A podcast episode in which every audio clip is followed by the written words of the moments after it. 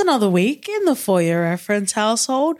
But guess what, O T? Mm. We have a new format to the For Your Reference podcast. Oh, yeah? It's called Reference Max. I wonder how you got that one. um... We have a lot to say on new releases, so we're fitting it all into a multi-splooshy review episode. Nice. Thank you so much to Universal as well as Tracy Mayer Publicity. Let's get on with the show.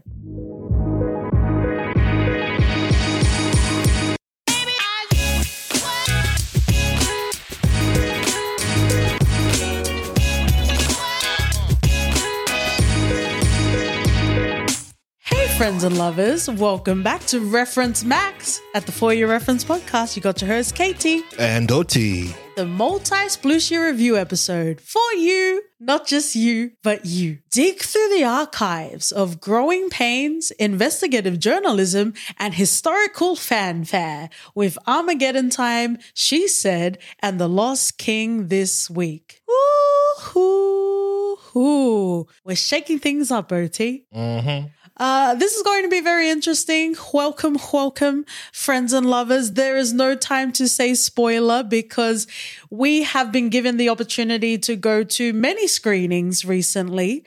Um, for the most part, we can catch up to it in our weekly sort of format. However, there have been some screenings that we've had, and we are getting into some splooshy festive fanfare. Um, so there's a lot of Christmas stuff that we have going on and that we're very excited. If you've been in the For Your Reference household for a while, you know how it goes down on a Christmas sort of affair. Um, but there's definitely some films that we want to cover that have been released or are about to be released that we want to talk about today. We're not necessarily going to get into spoilers, so strap on in, friends and lovers. We are starting off with Armageddon Time. Again, thank you to Universal. I had the opportunity to watch it before it came out uh, for general release in Australia theatres. Um, O T hasn't had a chance to watch it yet, and I do declare that we will make it a full review episode. Wow. But I do want to capture it on the podcast, perhaps a teaser a trailer if you're nasty. So let's get into general stats and information. This film, this L to the O T um, level of a film, written and directed by James Gray, released in the Cannes Film Festival in May of twenty twenty-two for general release in November, specifically in Australia, also uh, October in the U S, and then general release in November as well. A budget of fifteen million dollars and a worldwide gross so far of three point eight million dollars. Mm, nice. That's why it's important to talk about it so more people go and check out the film. Mm-hmm. In way of cast, oh, I have a lot to say, O T, but in way of cast, Anne Hathaway, Jeremy Strong, check out our Succession episode, friends and lovers, Banks Repeta, Jaylen Webb, as well as Anthony Hopkins. Yeah, I know you had thoughts. I had thoughts, yeah. Uh, from the minute you got out of the cinema, you're like, bruh, Anne Hathaway is the best. I did not. I did not say that. But you're very impressed. And for you to be that impressed by her, it takes, takes a lot. It does. But I am for women. Clearly. But you're right. I I would say that this is in... I, I don't I don't necessarily like to make lists, but I would say that this is in my top, top, top of twenty twenty-two films. Wow. Top, top, top. Top, top, top. Um, I have written down some themes. Obviously, we're not going to actually discuss them in detail, and we'll wait for an actual episode of that. If I can, toxic masculinity veto O T if he doesn't even like this film. We're still going to cover it. Um, but just generally, I really love this film. There's something to be said about films that are based on personal experiences um, that I'll come to in a second, but it was very effective. I really enjoyed it. You know, the, in the in the name, it, it talks of a different time from many decades ago, right? Um, perhaps nostalgic for some in America, um, But I really enjoyed it because we were really laser focused into the world that James Gray has created and so masterfully was able to craft in Armageddon Time. Yeah. Um, just generally talking about the cast, Anne Hathaway did very well in this role. It's interesting at the star power that this film had, but it was able to serve the story. You know, all of the performances were centering what the story was, and it wasn't necessarily about beating their superstar chests. That's good. So we're not going to get a movie forty-three sort of experience from this. Like a New Year's Eve or even uh, Love Actually mm. or The Poor Man's The Holiday. Wow. Um, but Anne, yeah, Anne Hathaway, she didn't blow me away, but I was very impressed with her performance, especially, you know, the, the temperature of her character. Um, she hit all the notes that she needed to, um, you know, Fergie or otherwise with the national anthem. What do you think of Jeremy Strong's character in this? Because I'm interested because I, I stan a good Jeremy Strong, um, uh, performance. Yeah. So um, tell me more about it. Performance is the key word. Um, Jeremy Strong is becoming one of my favorite character actors. Nice. Yeah. I'll put that on loop. Well, you know, the, the arc of a character can get very frustrating. And, you know, we talked about it in our most recent Succession episode. Um, but Jeremy Strong, he really commits. Like, you know, there's there's method acting, there's Daniel Day-Lewis, and there's Jeremy Strong, right? Um, His own category. Nice. Yes. But mm. I also hope that he's well and he's taking care of himself. You won't even believe his character in this film. Really? Yeah. Okay. I like I wasn't necessarily sitting there waiting for Kendall to come along, but the like immediately, like immediately, and this isn't a spoiler, especially if you've watched the trailer, but he's doing his best Ray Romano sort of voice. So even that, like even just thinking of Jeremy Strong with a Ray Romano voice, um, yeah, the mind boggles, but it Wild. works. You had me at Jeremy, bruv. Yeah. He, yeah, he's beautiful, beautiful, exemplary. Love it, absolutely. Going down the list of the cast and really the center of the film, you know, Banks Repeta is definitely one to watch. You know, when we talked about The Black Phone and the young actress in there, Madeline, I believe, mm. um, like he, I just... I loved it. And and obviously there are themes. I, I'm not going to talk in detail, but there are themes in this film. If you imagine the setting, you know, we're transported to the nineteen eighties, right? Mm. And this is centering a Jewish American family. Um, there's also a like in a core like black character, but there are black characters in this film. Um, and obviously, again, we're talking about the nineteen eighties, so there's going to be less than savory language and even racism towards Jewish people as well as black people, right? Oh, is is it the departed level of, of racism? Just for fun? Just for fun. No, um, I would say it's it's it's more in the vein of what you would expect, right? At the like, time. Of the time. Yeah. All right. Yeah. Um, it wasn't nipple sniffing nineteen thirties King Kong level. Okay. But there was a little bit of progress to get into the nineteen eighties. But what was interesting to me in the small theaterette where I was watching Armageddon Time, people kept getting shocked. Like people kept getting shocked um, at, you know, certain bits of dialogue, especially in regards to the young black character. Oh. You know what I mean? And it's like, yeah, it's not right, but it, like it makes sense for the film. And it's also erasure if you don't have that in the film either. All right. Okay. So I'm I'm very interested in this. You know, you, you've mentioned some very good highlights on this, you know, from Jeremy Strong's strong performance. Oh, look at you. Anne Hathaway's. And you, you've mentioned Jaylen. So, well, uh, you've mentioned Jaylen, as you tend to do. I will thump my chest here and say. he was br- he was also very brilliant in the film. I'm interested to see what this will be like. And um, could you tell me could you tell me more about Anthony Hopkins' character in this? Oh, we're just going to skittle past Jaylen Webb's character, hey? No, no, like, I don't want it. I don't want you to okay, you tell me keep too it. much. Okay, okay. I feel like the more you tell me about Jaylen's character, then more it would probably sway me into whether or not I want to watch it. So let, let's just leave it there with Jaylen. Bruh, you spent more time talking about the black lady in Air Force One than she was actually on screen. She was what made the movie possible. You know, at the end of it, if you're writing, if you're getting giving out medals, she's the fast one. Okay, but my point is you've got a lot of black tax, so it doesn't really matter. You're going to watch it anyway. Um, in regards to Anthony Hopkins' character, beautiful, lovely, amazing, great. Wow. So like, everyone will, had just a stellar performance. Yes. Super solid. Super, super, super solid. And I, I, I guess we'll just like close off in the themes. I just want to talk a little bit about it. Obviously, this film is about a coming of age film. Mm. I think it does it very well. Mm-hmm.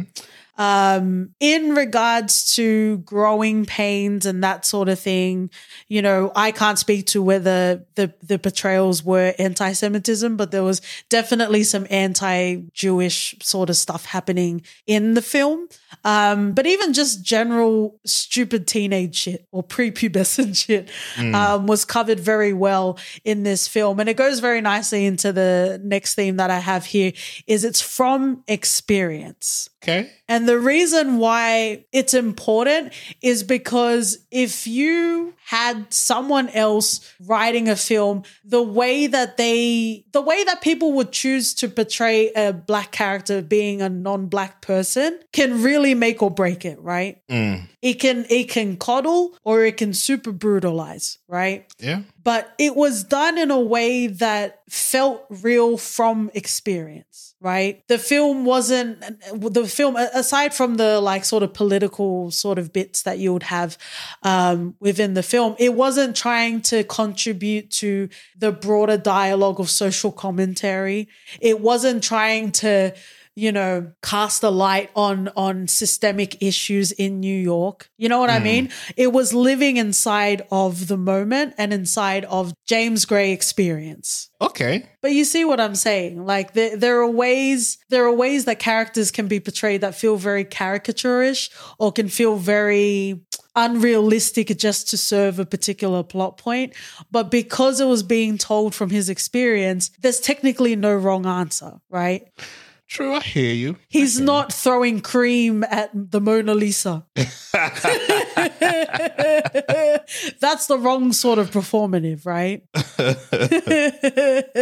But that's, I just like love splooshes and accolades to James Gray and the crew, um, as well as the cast of Armageddon Time, because I really felt that reckoning. Like I really, really enjoyed it. And, you know, like lastly, just talking about family, um, you know, aside, unless you're living in like a WandaVision sitcom or even like a Kevin can fuck himself sort of um, fantasy, you know, not all families have perfect dynamics, right? Mm. And this film tackled family dynamics in a very interesting way. So I'm very, how are you feeling? Are you satiated, my love? I am, man. Like I feel, I feel very intrigued into watching this. I'm excited about it. I think soon I'll go to the cinemas and watch this. Um, what makes it more interesting for me is your general sort of love for this. I know how hard it is for you to usually give such plaudits to a movie. Okay. So the fact that you say such good things about it, even in bits where those probably difficult to watch, Uh, based even from the audience reaction, I'm like, okay, okay, color me fucking impressed. I'm, I, I really do want to watch this. Uh, do you think it's a shout for the Oscars? Ooh, hashtag Oscars so strong, am I right? Is Jeremy Strong going to bring one home? Oh, he was so he was so delightful, O T. He was so delightful. You know, obviously characters have full dimension, but like his performance, absolutely, absolutely knock it out of the park. Nice. I'll, I'll update. I'll update the Jeremy Strong um, Stan website for that then. Um, well, it looks like I've sold you on Armageddon Time, um, and you've sold the segment or the new format, hopefully, to our friends and lovers. Mm-hmm. Are you ready to move on? Let's move on. Thanks again to Universal. Uh, this is She Said. Yeah. Ooh. Uh, this is a social commentary. This is this is the big bad. uh, let's get into general stats and information, friends and lovers. Director Maria Schrader. In way of screenplay, Rebecca Lenkowitz. It's based on the book She Said by Megan Twohey as well as Jodie Kantor. It was released in the New York Film Festival, premiered in October of twenty twenty-two and was released in November of twenty twenty-two worldwide. We had the opportunity to see a preview screening in Sydney. Mm-hmm. Uh, the budget, thirty-two million dollars and a worldwide gross so far of two point eight million dollars. All right. In way of cast, and we'll talk about the cast, but in way of cast, Carrie Mulligan, Zoe Kazan, Patricia Clarkson, Jennifer Ely. Woo-hoo. Go and check out our Pride and Prejudice, the only recognised B B C miniseries, Pride and Prejudice, friends and lovers, uh, as well as O T O T O T, my M V P for this film, Samantha Morton. Yeah. If we're talking about solid, solid, because she's not that main of a character, right? Mm. So I just want to lay some love and splooshes for Samantha Morton right now. She brings her whole ass and her whole pussy to every role she does. She does. Wow. Yeah, you, you can tell. Like, she just steals the scene. Like, yeah. It's hers, bruv. What are you trying to do? Being in the same, sharing the same space there. Get out. You don't deserve to gaze upon Samantha Morton's countenance. Like, I was so, wow, because friends and lovers, we've talked about Serpent Queen and we will cover it eventually, um, but she is the titular character in that show.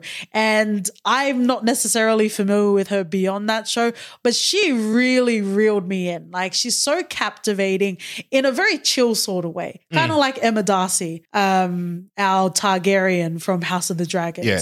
Right. Um, she just drew me in. And even the moments that she had in this film, she just absolutely, I was all the way in. I'm like, Samantha Jesus, take the wheel. Oh, wow. She's about it. Like, people can be acting, but this is a full-blown thespian right here. Facts. I don't have any more lady love splooshes. She took them all. Ooh, ooh, ooh. So no spoilers, but... how did you feel about She Said? It was very revealing of what Hollywood is, you know, and the industry and what people let go. Yeah. You know, people knew shit was happening and no one really said anything. Um, and the fact that people just tiptoed around it. Yeah. Uh, seemingly just casting a fucking blind eye to everything. And the women that had to suffer through that, people had their passions, you know, on what they wanted to do with their careers. And then you meet a dickhead like that. Yeah. And what transpires with everything that goes on and it's shown in the movie was just fucking heartbreaking. It being shown hopefully just breaks up, down all the fucking barriers that are there. Mm. People can speak up and feel comfortable in where they work without having to worry about shit nonsense that went through, you know? Mm-hmm. Um, I think it was, it's a necessary watch just to see how everything unfolded. Um, what about you? Well, I guess this is interesting. And, you know, like my Patrice Woodbine with my full chest, where the nuance reside, where the nuance reside. Um, Unfucking fortunately, even without trying, we were updated on Harvey Weinstein's trial. Mm. Um, you know, even, again, even without trying, you, you'll see a lot of the detail. There were a lot of documentaries that came out. There were a lot of think pieces that came out. And if I were to use one word, I would say numb. And I, I would say it has nothing to do with the film. But I also said to you, at least it's not a film about Cosby, because that would be very fucking frustrating, mm. you know? Um But I think because it's still like the, the, the ink is still wet and there's been so much coverage about it, I'm just sad. You know what I mean? Yeah, I hear you. I hear you. Like those those moments in the movie where they were either just, you know, play out, playing it out what the conversations or whatever that went through. It was very, very uncomfortable and chilling. Yeah. You know, and just to reenact some things, it, it, it was like, bruh. And the people who knew that is what just boggles me, that they allowed shit to happen so much up until they felt that it was coming all, it, the, the House of Cards was all fucking crumbling down. House of that's, Cards, that's a very pointed reference. Yeah, and that's when people started jumping ship. And I'm like, it didn't need to get to that point. Yeah. And I don't know, like, I understand the numbness and I get it. It's very bloody unfortunate. And I just hope that more people watch this, because I really do think it's essential. Um, despite the fact of us knowing what's happened to Harvey Weinstein right now, you know, his sentencing and all that. What I really, really enjoyed about this film was, you know, I talk a lot about how it's important for people to write from their own experiences. And, you know, even in the, our Pussy Valley episode, I talked about, you know, the importance of the pen um, and to make sure those pen have that experience, right? Because then you can, you can cover topics that are hard to talk about. You mm. can cover topics that, you know, need to be talked about, right? right. But it's handled with a care that, for example, we don't see in a Tarantino film, mm. especially in Django, right? Our D'Artagnan, our classic D'Artagnan um, sort of reference, right? What I loved about this film, and, you know, obviously we're watching in the cinema, um, but I was like, this is absolutely made by women and this is nurtured by women, because even though there were hard to sit through moments in this film, it was never used to a salacious impact. Yeah. They were able to demonstrate the the gross brutality and misuse of power without actually having to brutalize the performances. Mm. And to me, that meant a lot. It, it might not mean a lot if you're not a woman, for example. Um, but, you know, even even recently, we've been watching a lot of horror films that just very casually, the central theme is about a woman fearing a man, right? Mm. Run, sweetheart, run. Sorry. Barbarian, Terrifier, mm. right? This is literally just our recent viewings, right? And there's nothing wrong with, you know, the horror genre. There's nothing wrong with using this concept. However, it does feel at some point that women are disposable, right? Mm. And, you know, that, that's why it's great. And it's it's great to applaud films like Promising Young Woman. Yeah. Right? Because of that turning of power, because of that wielding of the pen, because of shifting that focus, right? Mm. And, you know, th- th- this was this definitely wasn't an easy watch, but what I love, love, love, love, love so much were the caring and warm embrace that the crew and the cast had behind this film. Yeah, I really like that. I think I can't really add anything to that. Yeah, in way of cast, you know, I just mentioned Promising Young Woman. We have Carrie Mulligan. Whoop, whoop. First for the podcast, I believe. Yeah. You know, when I was looking, when I was doing my uh, Don Cheadle's algorithm IMDb research, she was the sister in Shame. Yeah. Oh, we just missed it by a bit. We were meant to cover Shame, eh? Yeah. We felt too much shame. Or not enough if you're nasty. Um, what do you think about Carey Mulligan's performance? Oh, man, she's great in everything she does. Oh, absolutely. She was great in this. Um, I think she conveyed a lot of the emotions properly. Like, it felt, nothing felt, for all the characters, nothing felt overacted. Everything was just... they conveyed the mood and the tone of the movie quite well. It wasn't like Jennifer Lawrence's character in Don't Look Up. Why aren't you listening to me? Yeah, yeah. But you're right. It, it and in some cases it felt understated, and I think that there were moments where that was needed as well. Yeah, it, it had to be. It had to be. Yeah, because I, I spent a lot of time spreading love to Samantha Morton, but Carey Mulligan was very, very strong, as well as Zoe Kazan, who was in The Big Sick mm. with Kumail Nanjiani, a film that I really, really love, but it came out before this podcast. So we'll definitely need to rewatch that film. Yeah. Ooh, but yeah, def- definitely um, an experience. And again, I-, I I can't give any more love and accolades to the way this film was crafted and delivered to the world. Nice. Are you ready to go digging, O T? Ooh, consider me Doug.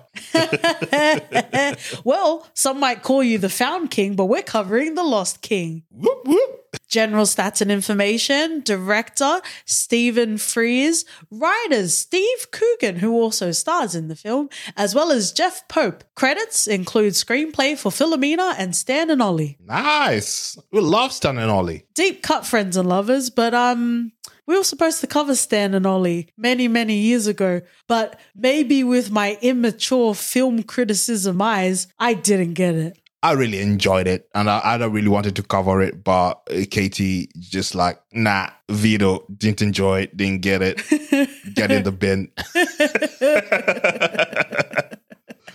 Well, yeah. Wow. Well, I, I would challenge myself to watch it again. So perhaps, friends and lovers, we might see Kelly from Insecure Growth. Wow. Yeah. Not Issa Growth. No, because I know my references.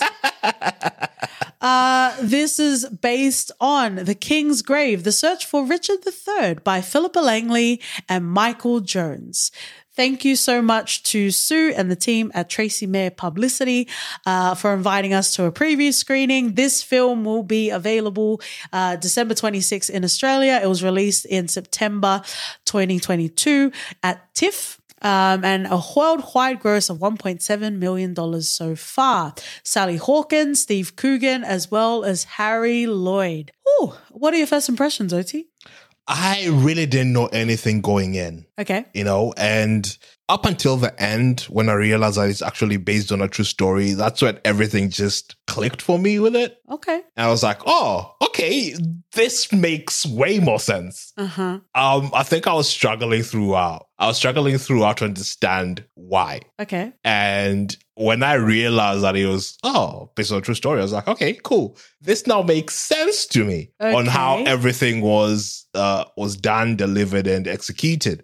Nice. Um, you know who else is nice? Mm. Tim. Tim and Lee from the Popcorn Podcast. Uh, I don't know what O T wants to blame it on, but we were ten minutes late to the screening. So, um, but I thought that was interesting because at the end um, of the screening, Tim filled us in on what we missed. But because we had missed that, it added extra mystery to the film. Uh, did it? Because I remember... Because when we got in and sat down and people started cackling, the mere sight of Philippa just staring outside the window, I was like, wait, what am I missing here? You know, those sort of... No, I think where- that was just context. If you didn't find that funny, then you just didn't find it funny. No, because I didn't know what was going on. I was like, wait, what? What is it? She's just staring outside the window. But it made sense, even up until the end. No, it's who she was staring at that they were giggling. Yeah, of course they were laughing at the guy outside, but I didn't know that. I was like, wait, someone's sitting on the bench. What the fuck?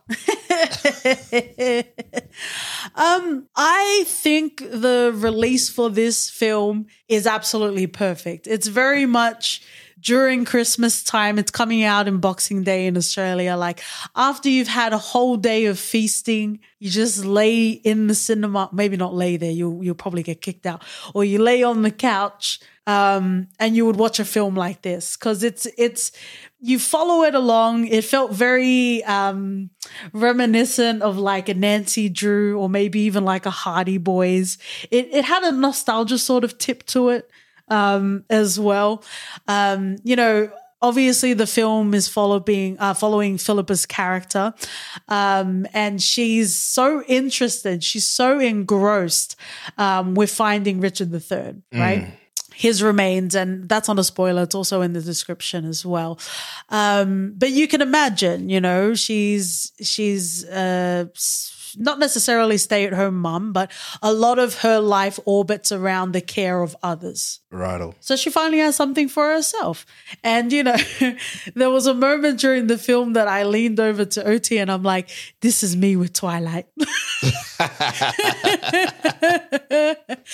I think it's cool. Like, I think it's cool to have your own interests and to have your own hobbies. And, you know, depending on how far down the Alice in Wonderland rabbit hole you want to go, Um, there's definitely some depth to be had.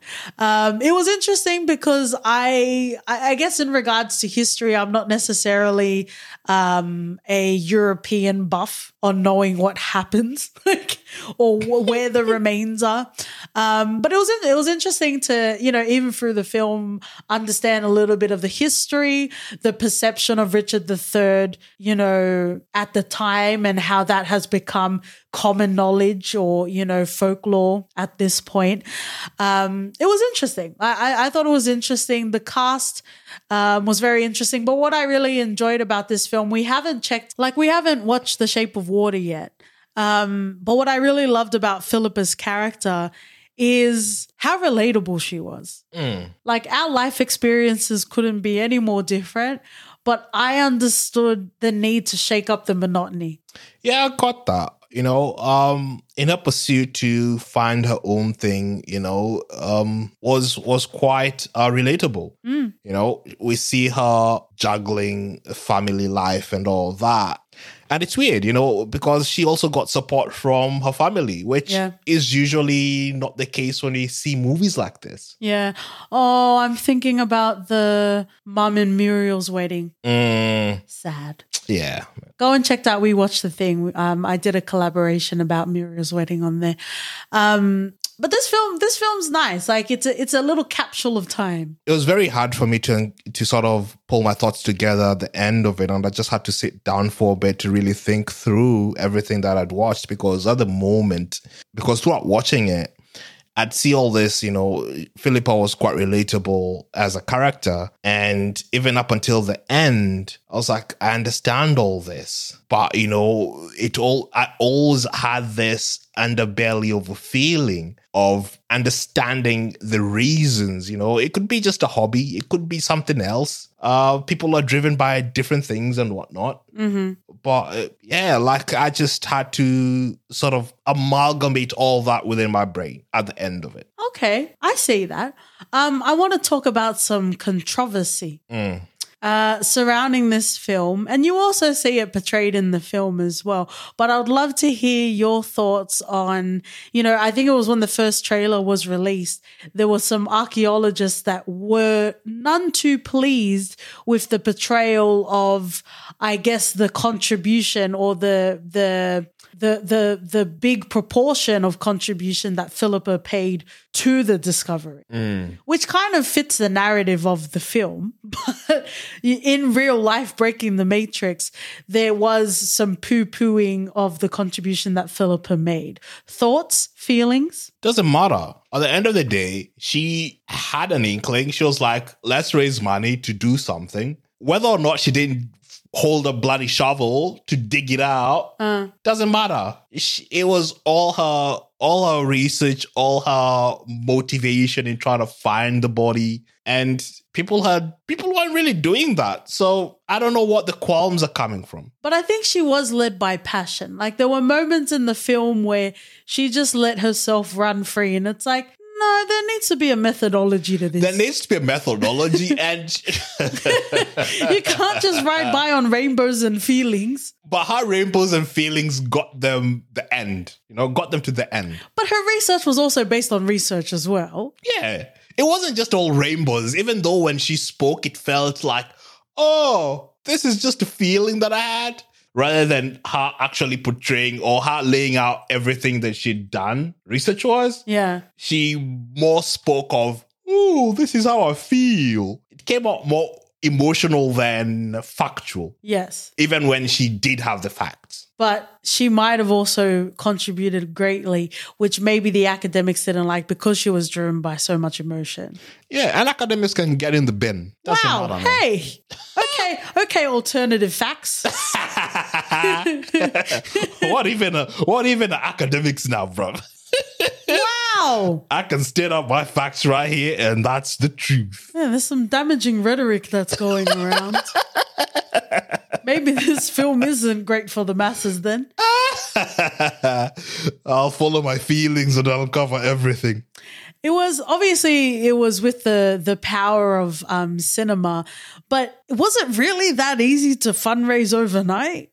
Man, she rocked it in quite easily, and, you know, the people out there ready to put their money out for the cause, eh? Friends and lovers, I'm going to start a GoFundMe for us to find Corliss's body.